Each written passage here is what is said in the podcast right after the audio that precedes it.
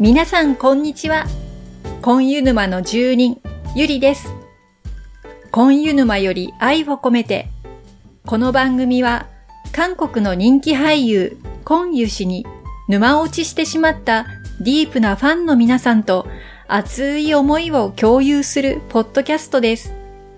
まだまだ続くトッケビ特集。今回も皆さんに楽しんでいただきたいと思っております。来月5月、ホームドラマチャンネルでトッケビが放送されます。再放送のたびに沼の住人を増やしていくコンユさん。きっと6月頃には新しい沼の住人が増えるかもしれません。今から皆さんお出迎えの準備をしておきましょう。ちなみに5月の放送で死神さんのイ・ドンウク、サニーさんのユ・インナ共演の真心が届くも放送されるそうです。私はまだ見たことがないので、今回とても放送を楽しみにしています。トッケビをきっかけに別のドラマにもどんどん手を出していきたいなと思っている今日この頃です。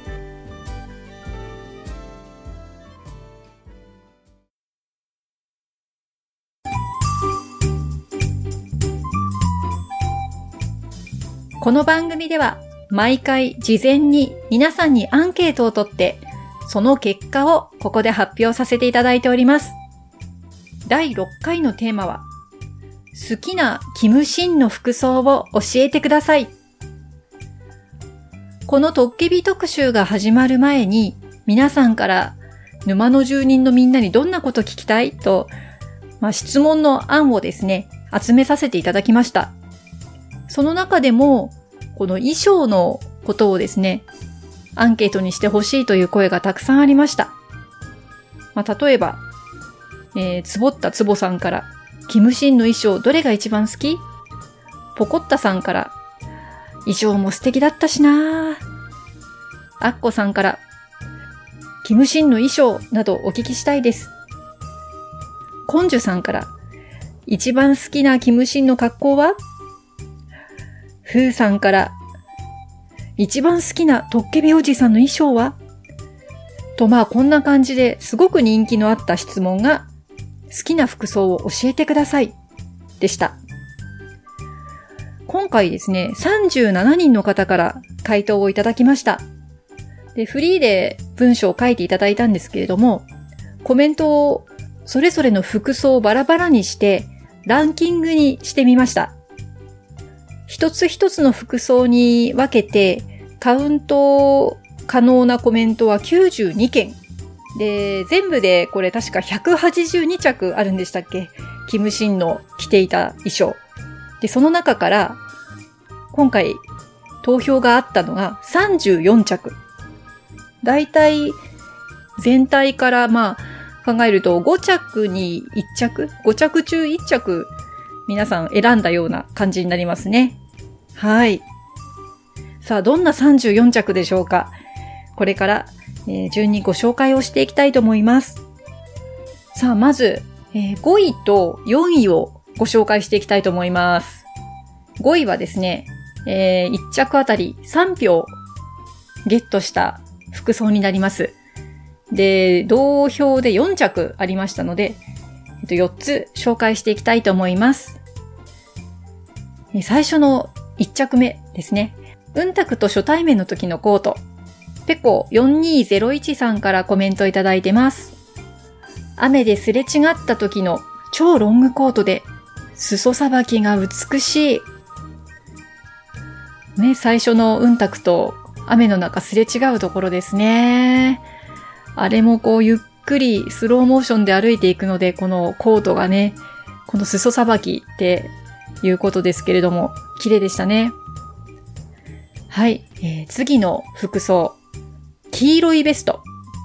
あずきさんからコメントいただいてます。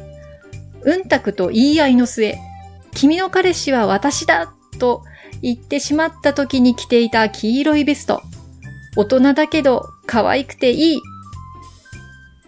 あれは、ああいうのも着るんだと私の後は衝撃だったんですけれども、ね黄色いベスト。で、またコミカルなシーンにぴったり合ってましたよね。はい。続いて、えー、キムシンが、まあ、無の世界に行ってから戻ってきた後、のカフェで、うんたくがふっとろうそくを消してしまったので、呼ばれてしまった時に着ていた白カーディガンですね。えー、これもね、また 複数投票してくださったペコ4201さんからのコメント。召喚後にカフェに呼び出された時の白の極太縄編みのカーディガンは、うんたくへの純愛を象徴している。ね、白いカーディガンでしたよね。コンユさん白似合うな本当に、うん。とても素敵でした。はい。えー、5位で選ばれた最後の服装。15話のカナダですね。その時の衣装を選んでいただいています。え、お二人コメント読ませていただきます。とまずは、つぼったつぼさん。15話で、うんたくと連れ立って、キャナダ、そう、カナダじゃなくてキャナダですね。キャナダを歩いた日に着ていた黒の衣装。ベンチに座って、うんたくを見上げた時の芯に、たまらない色気を感じました。もう一方、レイさんから。カナダのマフラーとコートのキムシン氏です。最初に撮っただけあって、まだデレデレじゃない演技とクールな色合いがマッチしていて好きです。ね、黒のコートと濃いグレーのマフラーでしたっけ？とてもスタイリッシュでね、かっこよかったです。で、あれカナダでね、あの、二人で歩いていて、連れ立って歩いていて、で、その後、クリスマスのお店の前で、ね、キスシーンもありましたけど、あの時も同じ服装でしたよね。はい。ということで5位の4着をご紹介しました。はい。で、次は、じゃあ4位ですね。4位は1着だけです。4票をゲットしたのは、スキー場での白ダウンコートです。お二人コメント読ませていただきます。ポッドキャストネームは、うんたくになるために前髪は切らないさん。はい。久しぶりにいただきましてありがとうございます。このお名前読むのがすごく好きです。はい、コメントです。スキー場でうんたく救出時のホワイトコーデ。ハイネックが似合う似合う。はい。コンコンさんから。うんたくを探しにゲレンデにて立ち尽くすキムシンの白のダウンにブーツ。足細。長こんなスタイルのいいア女子、そうそうゲレンデにいないから。確かに、こんな素敵な女子は簡単にはゲレンデには立ってないですね。このスキー場はね、もういろんな衣装実はあるんですよね。その中の白ダウンコートを4票いただいております。はい。じゃあこの後3位にと思いますけど、ちょっとそれは、えー、後半にいたしまして、ここからは、えー、ちょっと少数意見だけれども、たくさん来てますので、えっ、ー、と、まず、1票ずつ、ゲットした服を紹介していきたいと思います。なんと、14着あります。でも一つ一つ皆さん思い入れあるのか、あの、コメントが結構ね、あの、しっかり書かれてますので、一つ一つ読んでいきたいと思います。えまず1着目です。スルメを焼いてた時の服ですね。ブラックキャットさんからいただいてます。うんたくがチキン店の裏でスルメ焼いてた時、現れたキムシンの襟が黒いトレンチコートかな？あの服装がなんか好き。えー、これ3話ですね。ベージュのコート、多分ベージュなんですけど、この襟がね、黒いということで。で、あの後、確か焼肉行ったのかな結構かっこいい服でしたね。はい、次は、えー、剣が見えるっていうあの象徴的なシーンがありましたよね。あの、うんたくが剣を指さすシーンです。その時に着ていたタートルネックのセーター、コンサラさんからいただいてます。キムシンといえば、タートルネックのセーター。トッケビの家にうんたくが訪ねてきて、玄関先で剣が刺さってることを知っていたと告白した時の口まで覆っている姿が素敵すぎる。何気ない表情、仕草がたまらない。その続きで、死神を先に家の中に追い払うあの手の仕草。ああ、たまらない。好きすぎる。好きすぎて婚友氏のことを考えるだけで泣けてくる。どうしたらいいの？コンサラさん、落ち着いて。ねあのシーンは本当に、まあ、呼んだ時に出てきてこう、ね、なんか用みたいなことをね、キムシンが言った時に、口まですっぽりとね、覆っているタートルネックのセーター。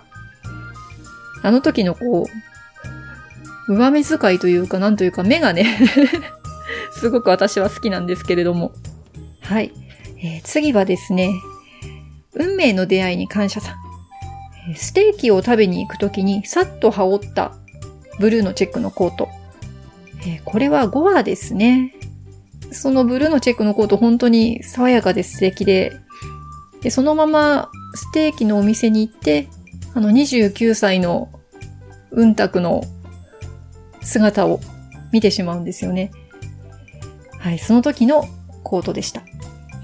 はい、どんどん行きましょう。次は、ゆまきさんからいただいています。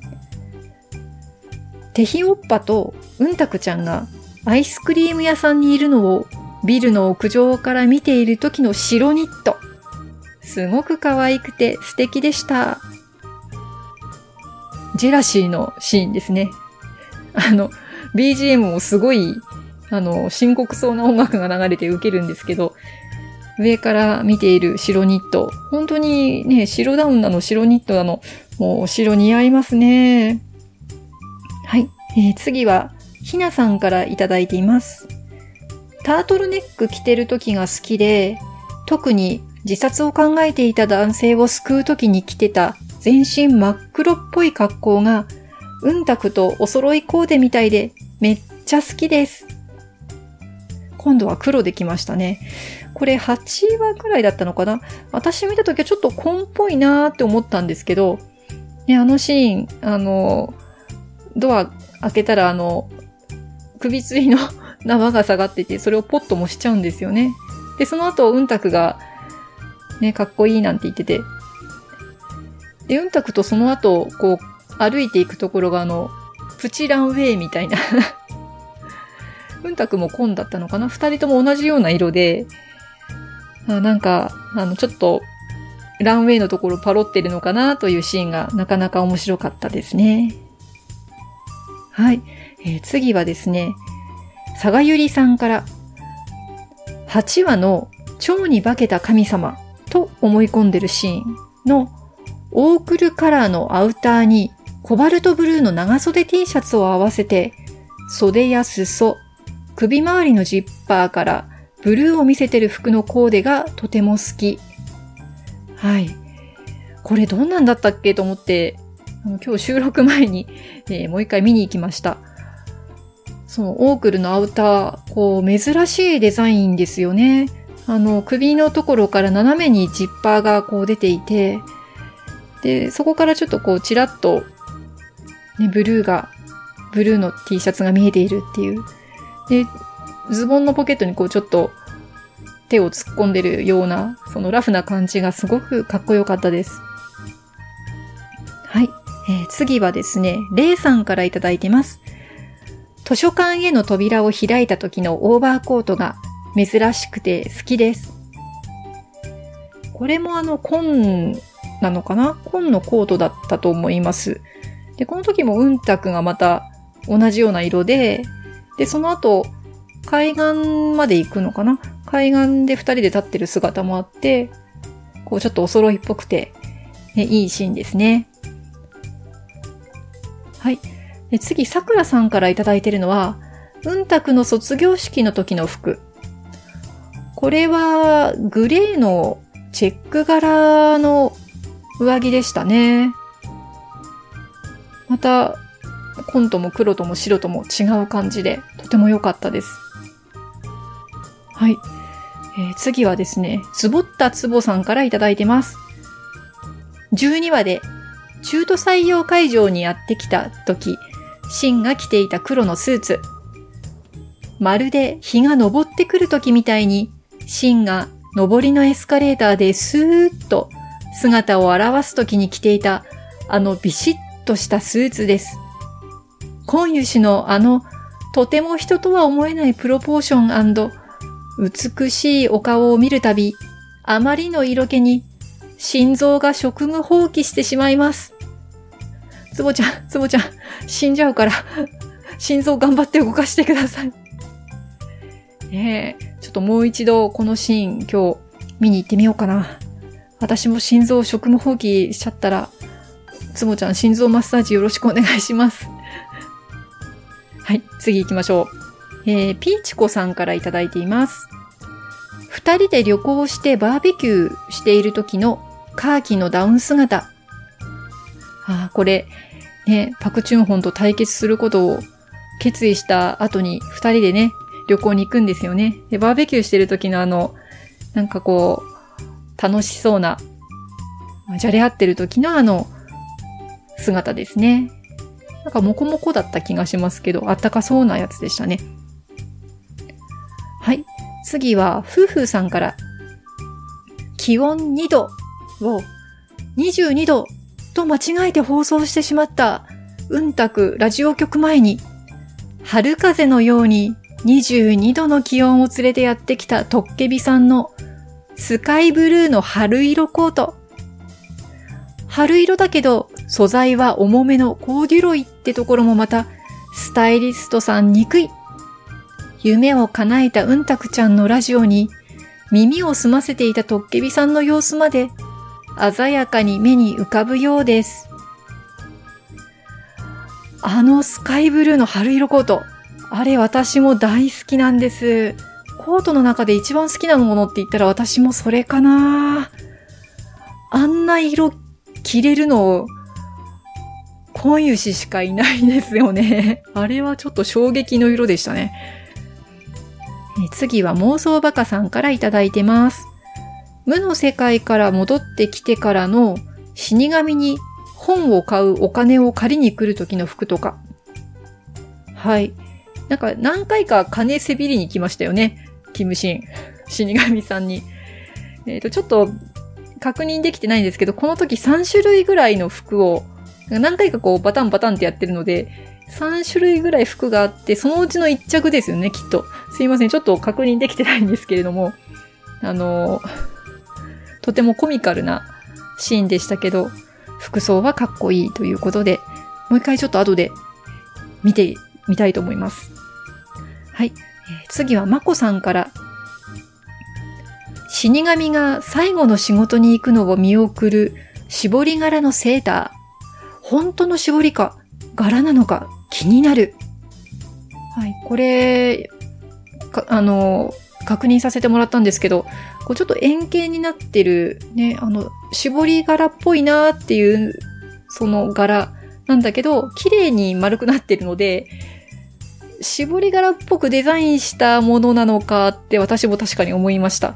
自分もちょっと絞り、絞りというか、藍染めを、まあ、絞りで染めたことが何回かあるんですけど、あんなに綺麗に丸くならないので、どうやったのかなと思いながら、えー、まこさんと同じように思いました。でも本当にあれ素敵ですね。はい。で、一票の服装、最後の一着はランコさんから。最終話の蕎麦畑での白のセーター。袖口が黒と二色使いでシンプルなのが良い。蕎麦畑でしたね。ちょっとラフな感じで、うーん、少し寂しいシーンなんですよね、あそこ。袖口がとてもおしゃれでした。ランコさんありがとうございます。はい。14着。いかがでしたでしょうかね、1票ずつしか入ってないんですけれども、あー、なるほどっていうのがね、たくさんありましたね。はい。それでは次。今度は2票ずつ投票があったもの、10着を順番に紹介していきたいと思います。えー、っとですね、これもまた、ペコ4201さんからいただいているものです。うんたくが気になって夜に会いに行った時のワインカラーとグレーのロングカーディガンはコンユーさんにしか似合わない。これ、あの、バーガンディって言われてるやつでしたね。あの、中のネックの色がバーガンディのこうワインカラーの中でもかなり濃いやつですね。で、それにグレーのロングカーディガンを着ていて、ちょっと紫っぽかったのかなあれ。なんかこう、これもすごくおしゃれでしたね。でちょうどその、うんたくんが気になって夜会いに行く前のあの、死神がこう扉を開いた時に一緒についてこれるかっていうのを、ね、試してた時にも来てましたね。ありがとうございます。で、次は、これすごくおかしなやつ。あの、風呂上がりのあのバスローブ。えっと、まずは妄想バカさんからいただいてます。お風呂上がりのバスローブにタオル姿も大好物、かっこ爆笑。で、コンコンさんからも、ごめんなさい、これは服装と呼んでいいのかしら。死神さんに勝ち誇って、お風呂上がりのガウン姿、皮かっこいいのミックス、たまりません。ねえ、あの、なんかこう、ご機嫌でね、お風呂から出てきて、タオルで頭拭いてて、なんか、おいえーとか言っちゃって、なんか見てるこっちもちょっと気恥ずかしくなってくる状態での、ね、その後の絶叫の時のバスローブですね。はい、次行きましょう。えー、次は、あずきさんからのコメントです。うんたくが先生に怒られて、海岸で泣きながらいた時に傘を差してくれたキムシンのチェックのロングコートが素敵です。立ち方、佇まい、海の風景、いいです。よかったですよね、あれ。3話ですね。黒とグレーと白のチェック柄という、またこれも技ありなコートだな本当に種類多いですよね、もう、コート。はい、あずきさんありがとうございます。はい、続いていきましょう。次はビッケさんから。死神さんの砂防で、あー、もう取り直し。はい、次はビッケさんから。死神さんの砂防で、弁護士になってたくさんの人を助けたって人を見送るシーンもめちゃ素敵でした。これは黒のスーツでしたよね。やっぱり、こう、ね、礼服って言うんですか？それはすごく似合いますよね。確かその服装のままそのまま、うんたくのところに行って酔っ払いのシーンにつながるんですよね。同じ服装なんですけれども、多分、ちょっとイメージが違いますね、最初の時と。はい。次は愛さんから。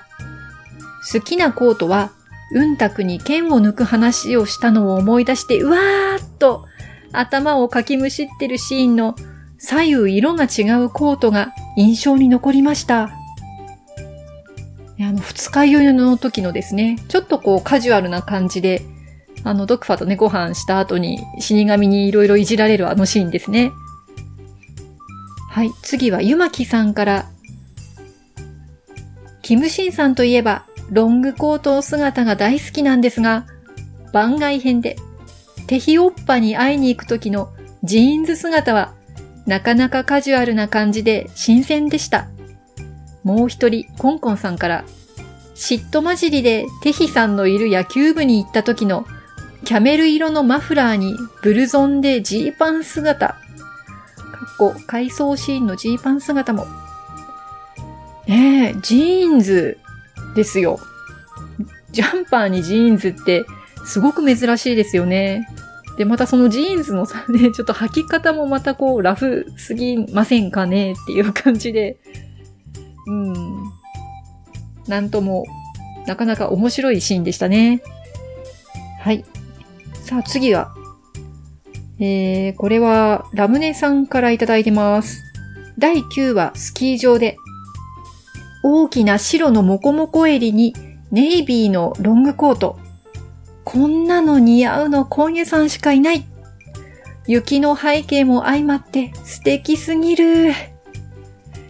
ええー、あれは本当にネイビーが雪に映えるシーンですね。で、ここね、すごくシリアスなシーンでしたから、とても美しくて、うん、印象に残っています。はい。で、ラムネさん、本当にあの、コート好きでもう一個、ね、あの、いただいてます。これは、やっぱり同じスキー場なんですけれども、今度は、内側もこもこフード付きミリタリーロングコートといただいてます。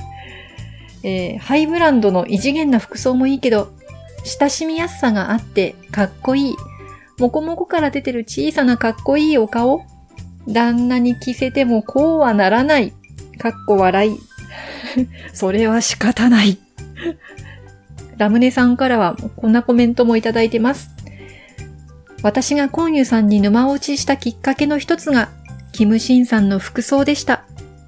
はじめ見たとき、パリコレモデルに引けを取らないスタイルの良さ、顔の小ささと足の長さで、スマートにハイブランドのロングコートを着こなして、この俳優さんただものじゃないなって思いました。泣く泣く最小限に絞った結果、4つの服装になりました。ね、ラムネさん、この後もね、あの、コメントいただいてる服装出てきますけれども、4つもいただきましてありがとうございました。はい。さあ、続けていきましょう。次はですね、えー、あゆさんからいただいてます。うんたくをインチョン空港で待つキムシンさん。チェックのコートと白いタートル。大人の余裕あるカジュアル性に、頭を殴られるような感覚。佐藤健も真似してたでしょ。これは優しくかっこよく見えるのよね。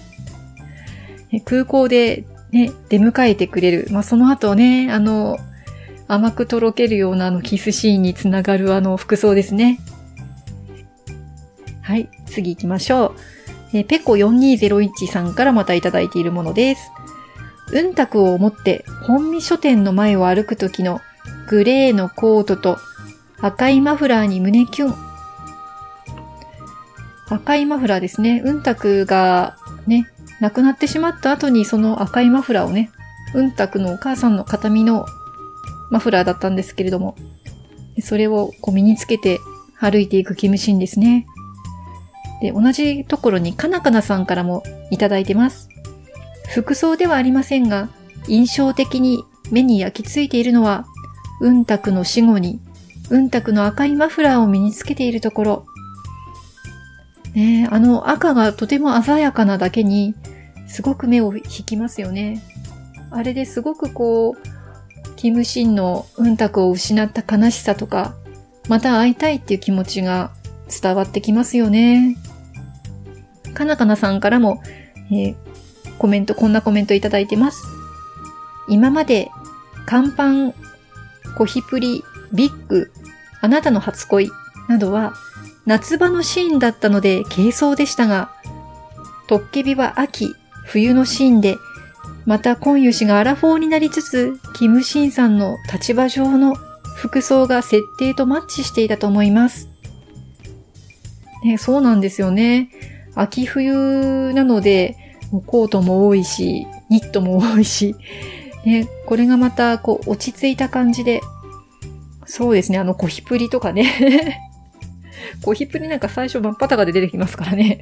もう、あの、全くそのイメージが違うっていうところでは本当に、うん、大人の男になりましたよね。はい、ここまでが、えー、2票ゲットした服装たちでした。ね、たくさんありましたね。あの、聞いていて、ああ、これこれ、これもあるんだったら1票入れたかった、なんていう風に思った方もいるんじゃないでしょうか。はい。そうしましたら、じゃあ後半戦ですね。えー、次は、3位。えー、3位はですね、6票を獲得した服装になります。で、3着あります。でちなみに全部2話までに、第2話まで で出てきた服装です。えっ、ー、と、まずですね、一つ目の服装が、古領の時代の武神のスタイル。それでは、えー、何人かの方のコメントをちょっと続けて読んでいきたいと思います。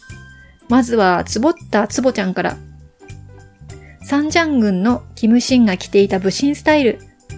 重厚な佇まいの中に、滲む男の色気が最高です。愛さんから、一番は古領時代三ジャン軍の服装。軍装で鎧を片手で外すシーン。長身でスリムで手足が長くて、スタイル良すぎて素晴らしく美しい。ねえ、かっこよかったですよね。はい。ツンツンさんから。タートルネックもロングコートもスーツ姿も全部素敵やったけど、武神のキムシンがかっこよかったなぁと。ねえ、現代の姿も全部素敵だけど、やっぱり武神のキムシンということです。はい、次はマコさん。古領の男の戦闘服。頑固なツンをデレデレにしてやりたい。デレデレにしてやりたいですか？確かにあの服装でデレったところはちょっと見れなかったんでね。デレデレが見たいです、あの服装で。次はラムネさんから。武神、キムシンの姿。コンユさんにはぜひ時代劇やってほしい。かっこいいだろうなぁ。ね、見たいですよね。ね、トッケビが時代劇っぽいの初めてという、時代劇初めてと聞いているので、なんかもったいないなっていう感じがしますよね。ぜひぜひやってほしいです。はい、それでは3位の2着目。これはパリのスーツ姿ですね。はい、コメントいきたいと思います。サトランさんから、1話、キムシン登場シーンのグレンチェックのダブルのスーツです。ラルフ・ローレンのものだと思いますが、本当に品が良くて、とてもお似合いでした。あれ、ラルフ・ローレンなんですね。いや、本当に、うん、品がありました。はい。次は、あずきさんから昔、パリにいた時に少年を助けた時のベージュのチェックのダブルスーツ。あんなに似合う人が他に思い当たりません。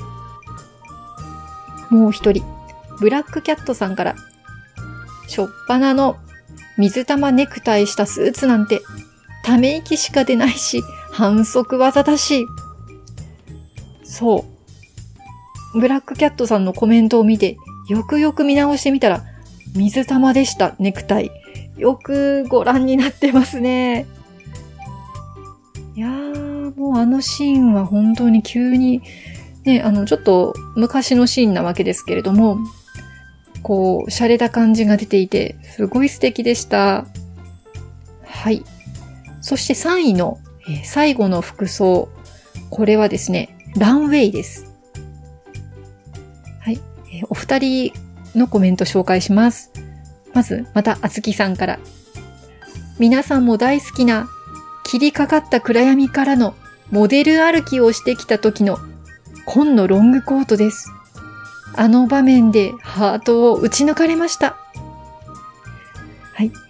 ペコ4201さんから。ランウェイの検証の赤い縁取りとダブルの金ボタンに戦闘モードが込められたミリタリーコート。もうかっこいいしかない。かっこよかったですよね。私ももうあの時の服装びっくりしました。あの赤い縁取りとそう、ね、金のボタン。あ、こんなコートあるんだと思って。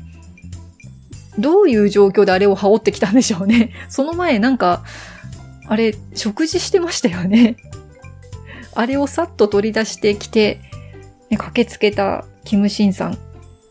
ね、このランウェイの服装にも6票いただきました。はい。ということで、あと2着です。さあ、どっちが2位でどっちが1位かなーって、みんなだいたいまだ出てない服装ですから、なんとなくあれとあれかなって、ね、分かってるんじゃないかなと思いますが。さあ、2位行ってみましょう。2位は8票ゲットした初カナダの黒スーツです。まず、ジチョルンラブさんから。カナダのスーツ姿。これで沼落ちしました。はい。ビッケさんから、最初から白のカッターシャツに黒のスーツピシッと着こなすカナダの風景にもマッチしてるし、はい。えっ、ー、とですね、この初カナダの黒スーツ、8票いただいてるんですけども、みんな結構コメントが控えめでして なんて言うんですかね、もう言葉もないかっこよさっていう感じですかね。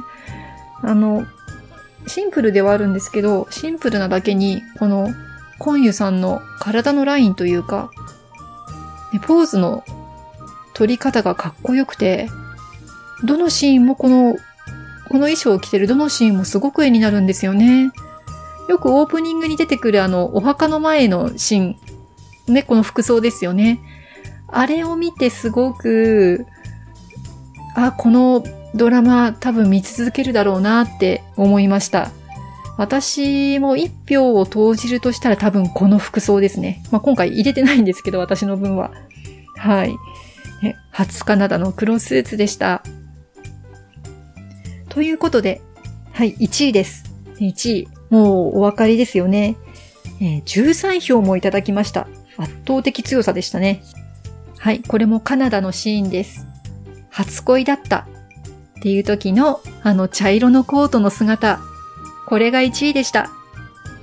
もうこれにはものすごくたくさんコメントをいただいております。それでは感動のコメントの数々をお読みしたいと思います。まずはベリーベリーさんから。うんたくを車で迎えに行くシーン。ロングコートでサングラス。最高です。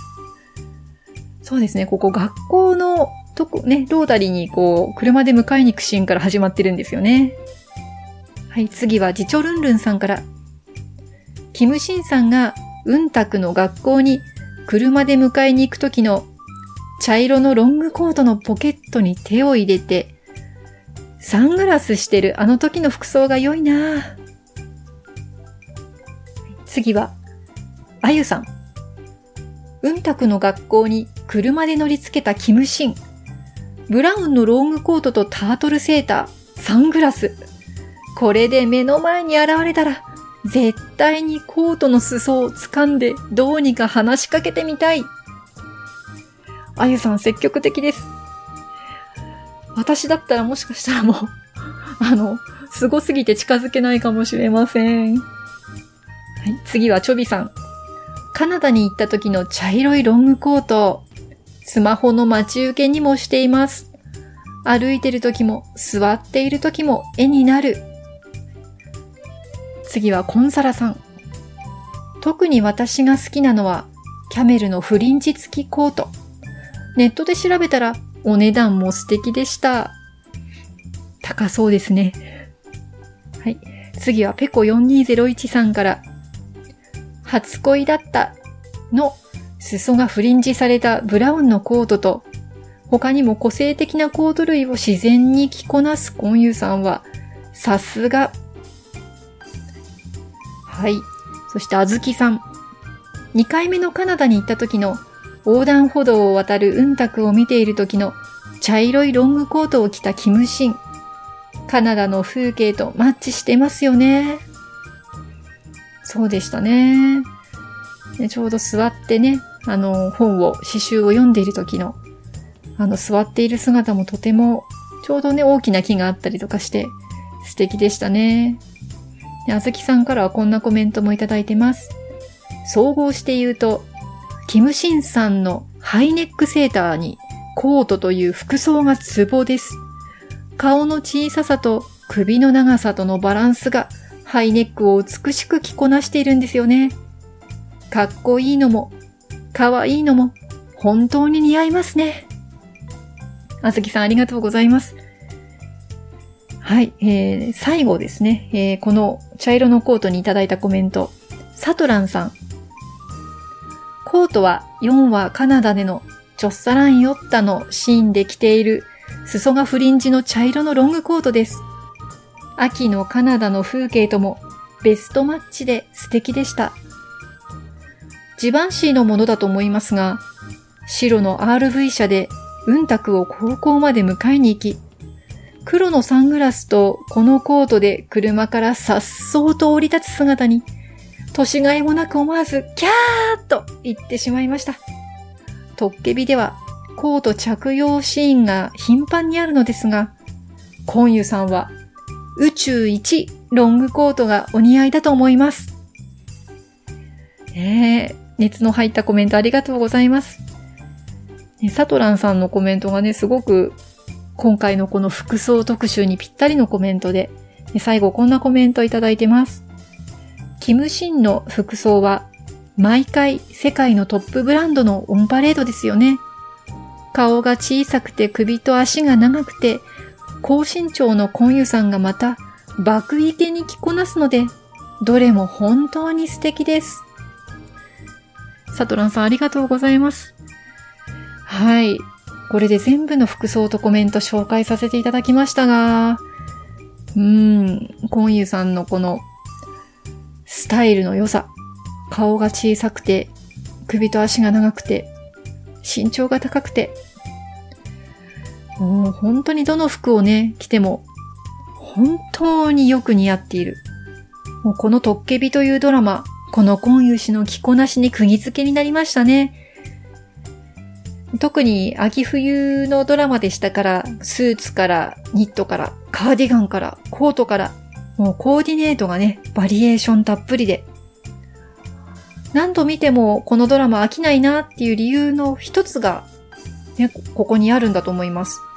そして、ね、最後のあの、カナダのね、あの、秋のカナダにぴったりの茶色のコートっていう紹介にもありました通り、風景とか、この構図とかも合わせて、もうまるでそのシーンが、まあ、芸術ですよね。もうファッション雑誌かっていうような綺麗な見せ方で。それにしても、このトッケビでのキムシンさんの衣装、182着あったということですけれども、ねえ、一つ一つこれ選んだスタッフの皆さん、本当に素晴らしいというか、まあ、お疲れ様と言いますか、全部着こなしてしまったコンユさんにも、ねえ本当に素晴らしいと拍手を送りたいと思います。皆さんも今回、たくさんの投票と熱いコメントありがとうございました。はい。さて、まだまだ続くトッケビ特集ですけども、次回はですね、今度はまたちょっとストーリーの方に戻りまして、このトッケビのドラマの大好きなセリフを皆さんから募集したいと思います。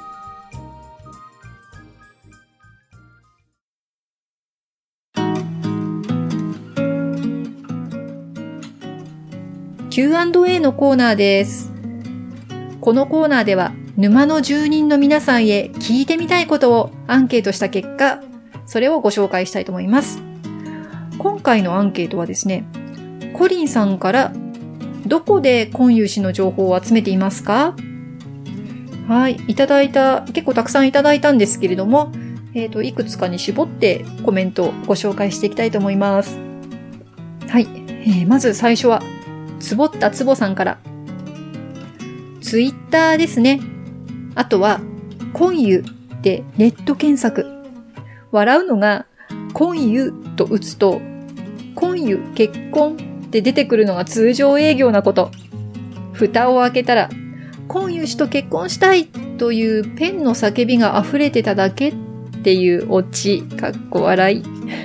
そうそう、私もあの、今ユってよくググったりするんですけど、必ず候補で今ユ結婚って出てくるんですよね。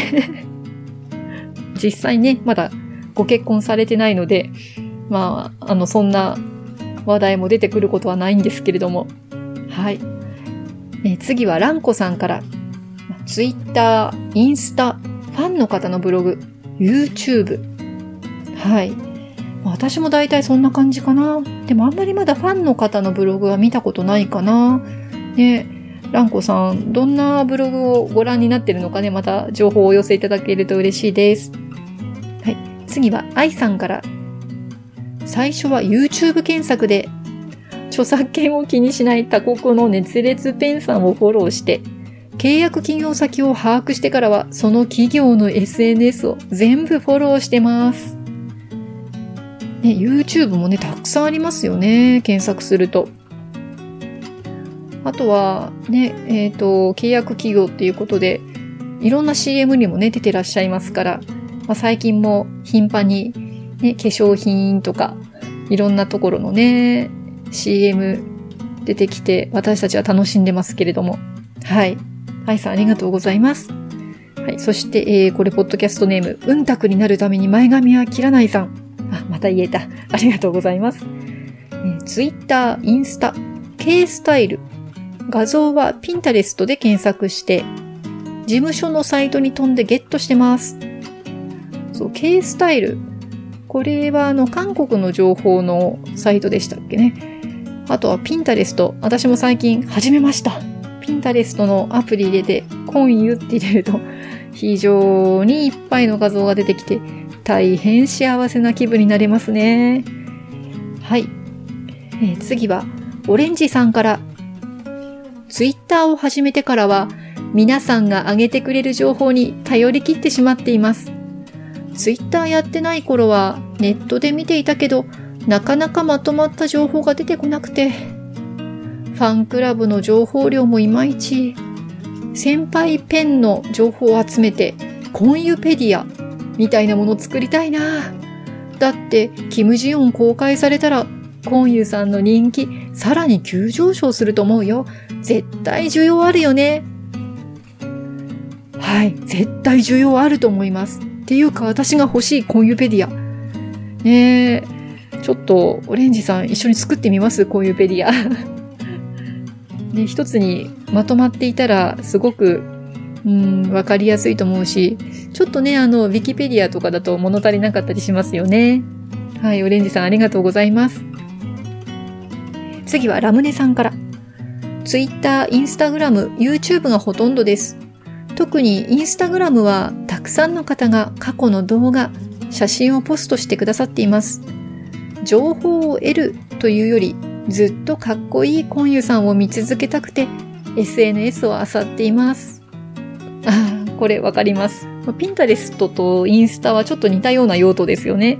あもうただひたすらあの、ね、コンユさんの顔のアカウントをフォローしておくとずっとタイムタイムラインがコンユさんだらけっていう感じですよね。はい。次はゆまきさん。ツイッターがほとんどです。あとはツイッターやインスタでお友達になった先輩ペンさんから教えていただいてます。ねあの、もう、コンユさんのコンユペン歴、ね、大変長い方もいらっしゃって、まあ、私も新米ペンですから、全く知らないような昔のことをですね、いろいろ教えてくださる、ね、親切な方もいらっしゃって、そういうところでね、教えていただいてますよね、私も。はい。次は、佐賀ゆりさんですね。楽天ウィキ、追っかけスター、追っかけスターかなで、韓国情報サイトということです。楽天ウィキって私初めて聞いたので、調べてみたら、あのー、いろんな動画、テレビ動画とかかな？それに、ボランティアさんが字幕をつけるという、ね、あのー、サイトというかサービスらしいですね。楽天が買収したということで、私も実際にまだどんな動画があるのかわからないんですけど、まあ、コンユさんのいろんなもの、CM とか動画とか見れるんですかね。あと、追っかけ、追っかけスターって書いてあるの、追っかけスターでいいんですかね。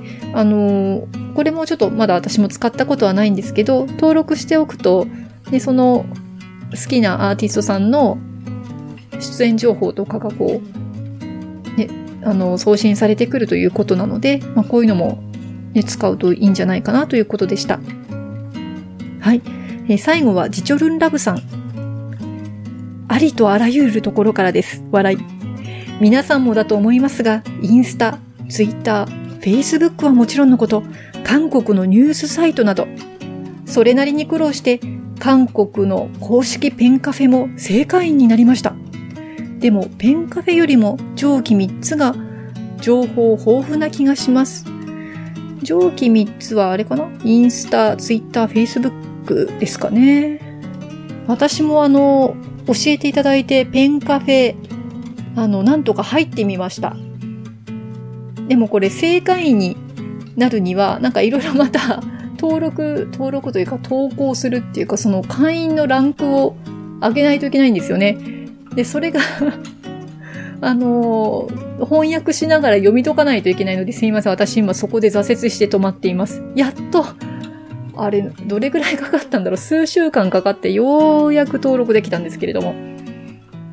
でもね、あの、インスタ、ツイッター、フェイスブックの方が情報豊富な気がするっていうことですので、うーん、ね、コリンさんいかがだったでしょうかね。あの、ちょっとここに上がったいろんなものを駆使してですね、ぜひ、私もまだまだ初心者マークなので、ご一緒にいろんな情報源を試していきましょうか。これ以外にも、まだこんな方法あるよとか、こんな情報サイトあるよとか、引き続き新しい情報とかありましたら募集してますので、ぜひよろしくお願いします。コリンさん皆さんありがとうございました。さあ、次回の、えー、沼の皆さんへの質問。今度はあゆさんからのご質問を取り上げます。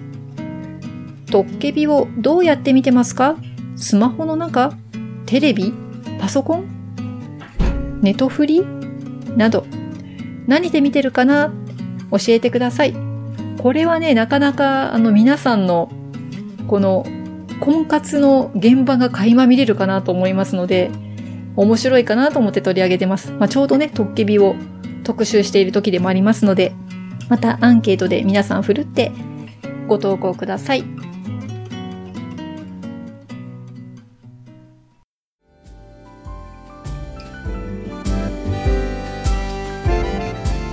本日の番組はいかがだったでしょうか？まだまだネタが尽きないトッケビです。もう見れば見るほど他の人のコメントを聞けば聞くほど味が出てくるすごいドラマですよね。はい、次回のトッケビ特集のアンケートは、トッケビの大好きなセリフはです。また、沼の住人の方からのご質問は、トッケビをどうやって見てますか？という内容で回答を募集いたします。Twitter、Instagram、Facebook、ブログの方で、またアンケートのご案内をいたします。それではお聞きいただきありがとうございました。今湯氏への思いで皆様の日常が幸せいっぱいでありますように。